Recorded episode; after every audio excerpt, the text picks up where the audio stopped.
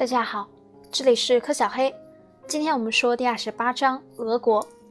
在某种意义上说，考察欧洲对俄国的影响似乎是有悖常理的。俄国毕竟是欧洲的一部分，俄罗斯人是欧洲的一个民族。俄国位于欧洲边缘，由欧洲和亚洲之间一大块缓冲地带构成。由于这一位置的缘故，俄罗斯人的历史经历完全不同于其他欧洲人，所发展起来的文化相应不同。俄国思想家一代一代地以民族方向和民族目标这一基本问题来烦扰自己。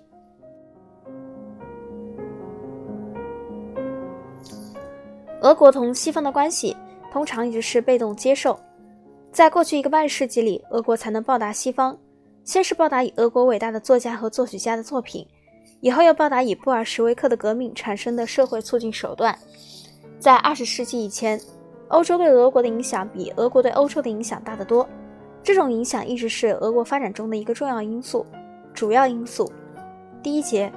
，1856年以前的俄国和欧洲。第一个俄罗斯国家于公元9世纪以基辅公国为中心发展起来。这个早期的俄罗斯国家与欧洲其余地区有许多联系，越过黑海与拜占庭进行大量贸易交往，越过波罗的海与西北欧进行大量贸易交往。值得注意的是，11世纪时，亚罗斯拉夫大公同欧洲诸主要王朝建立了姻亲关系，他的妹妹嫁给了波兰的卡奇米一世，他的儿子娶了拜占庭的一位公主，他的两个女儿分别嫁给法兰西的亨利一世和挪威的哈拉尔三世。在以后数世纪中，两个决定性的发展结合起来孤立了俄国。一个发展是弗拉基米尔大公在公元990年前后决定接受拜占庭东正教形式的基督教，而不接受罗马天主教形式的基督教。这两个宗教之间差别并不很大当时，但是由于有关罗马教皇的最高权力的教义和不断增长的实践，在以后数十年间的发展，这两个教会最终于1054年分道扬镳。俄国不可避免地开始卷入天主教与东正教之间的长期不和。在君士坦丁堡落入土耳其人手中1453年以后，情况尤其如此，因为君士坦丁堡的陷落使俄国成为东正教唯一独立的堡垒。这些事件使俄罗斯人自鸣得意，自以为是，自我孤立，他们藐视和忽视了正在改变欧洲其余地区的伟大变革。切断俄国与西方联系的另一发展是1237年蒙古人的入侵。蒙古人只要其俄罗斯臣民承认可汗的宗主权，每年向可汗进贡，就不干涉他们的事务。蒙古人的统治割断了俄国与欧洲其余地区大部分残存的联系。这种联系的断绝在蒙古人统治下的两个世纪中一直存在。它是在西方正在经历文艺复兴、宗教改革运动、海外扩张和商业革命时到来的。但是与世隔绝的俄国基本上不受这些意义深远的经济运动和文化运动的影响。此外，蒙古人给俄罗斯社会留下了他们自己的印记，他们的思想和管理方法为后来的俄国沙皇建立半东方的专制主义统治铺平了道路，而且他们的种族上的贡献也值得注意。例如17世纪末，莫斯科上层阶级中有大约 17% 的成员就有非俄罗斯或东方的血统。沙皇彼得大帝。当俄罗斯人于15世纪摆脱蒙古人时，显露出来的俄国文明完全不同于西欧的文明。在东正教影响并左右人们的思想和行为的意义上，这是一种和谐一致的文明，但是它也是一种基本上缺乏使西方如此生气勃勃、如此扩张的商业、工业和科学的文明。那些较不盲从、较有远见的俄罗斯领导人很快就看出他们的经济和技术上的落后是对自己国家安全的一种无法容忍的威胁。因此16世纪的俄罗斯人同以后世纪中的土耳其人、日本人和中国人一样，开始借用西方的东西作为一种自卫手段。他们首先感兴趣的是向西方借用军事技术。沙皇彼得大帝大大加快了这一渐进的过程，以钢铁般的意志和极其巨大的干劲颁布了3000多条法令，其中许多法令由他亲笔起草，几乎所有的法令都是由他授意而制定的。他以西方的方式改革了他的行政机关和军队，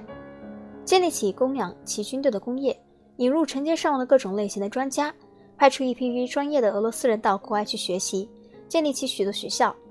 所有的学校都具有实力主义的性质。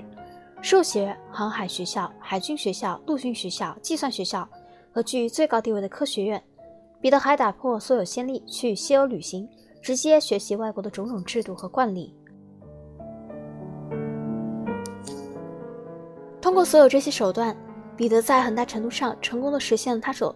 说的打开一扇面向西方的窗户的目标。此外，在严格的意义上，他是通过打败瑞典获取波罗的海沿岸地区而打开这一窗户的。在波罗的海沿岸，他建立了新都圣彼得堡，新俄国的象征，就像莫斯科是旧俄国的象征一样。不过，这些变化是在遭到全体居民中为数众多的几部分人的激烈反对的情况下完成的。彼得不仅必须与群众的冷漠和怀疑做斗争，而且还必须与保守大贵族和教士的公开或隐蔽的反对做斗争。圣彼得堡，圣彼得堡是沙皇彼得大帝的面向西方的窗户。甚至彼得他确信已因此的一些变化，也在两个重要方面受到限制。这些变化就性质而言，基本上是军事的、经济的和技术的变化。它们仅影响了全体居民中为数不多的上层阶级中一些持赞同态度的成员。彼得的工作由富有才华、引人注目的叶卡捷琳娜大帝继续下去。他认为自己及其宫廷是俄国欧化的媒介，他比独断的彼得有知识的多。积极地赞助文学、艺术、戏剧和报刊。虽然不是一个有创建的思想家，但乐意吸收其他人的思想，尤其是哲人们的思想。事实上，他以自己是一个开明的专制君主而自豪。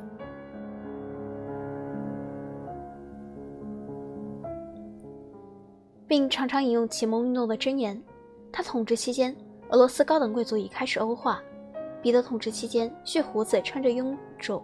肥大的东方长袍。在叶卡捷琳娜统治期间，在言语、服装、住宅和社会职责方面模仿起凡尔赛宫廷，他们的子女也由法国家庭女教师教育。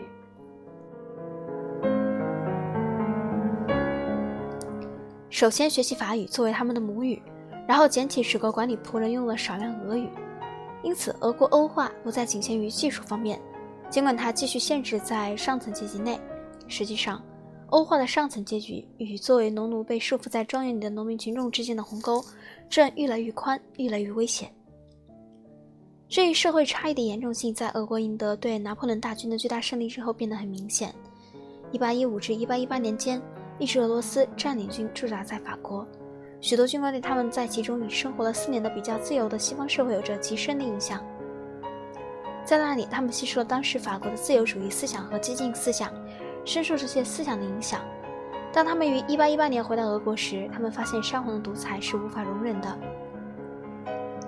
这种情感说明了所谓的12月党人起义的原因。这次起义爆发于1825年12月，即亚历山大一世死后，其首领多半是希望废除农奴制和专制制度，使俄国西方化的军官。由于得不到群众的支持，起义不幸失败了。当时俄罗斯人的生活环境完全不同于西欧普遍的生活环境，所以他们的确没准备接受西方的政治思想和政治制度。更准确地说，俄国缺乏商业、工业和已在西方政治发展中起决定性作用的中产阶级。相反，那时存在的是属于社会底层的、被束缚的、无生计的农奴群众。通常所说的黑民与处于社会顶端的贵族和宫廷。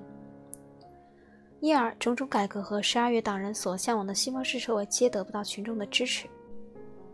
俄国和西方之间这些基本差别的意义在于，使俄国思想家们分成两派：西欧派和斯拉夫派。西欧派痛恨上述差别，把他们看作是俄国发展速度较缓慢的一个产物。他们心目中的英雄是彼得大帝，他们极力主张其他统治者要和彼得一样，为赶上西方而做出巨大努力。但是斯拉夫派否定西欧派关于人类文明是统一的基本看法，他们认为俄国和西方之间的差别是根本的、内在的，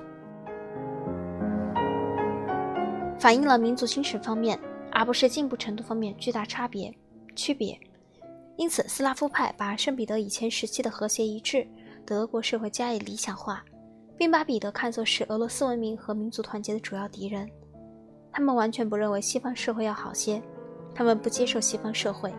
认为它是物质享乐主义的、无信仰的、被冲突和革命撕裂了的。下一节我们会讲的第二节，俄国和欧洲。1856至1905年，这里是第28章，俄国。我们下次再见。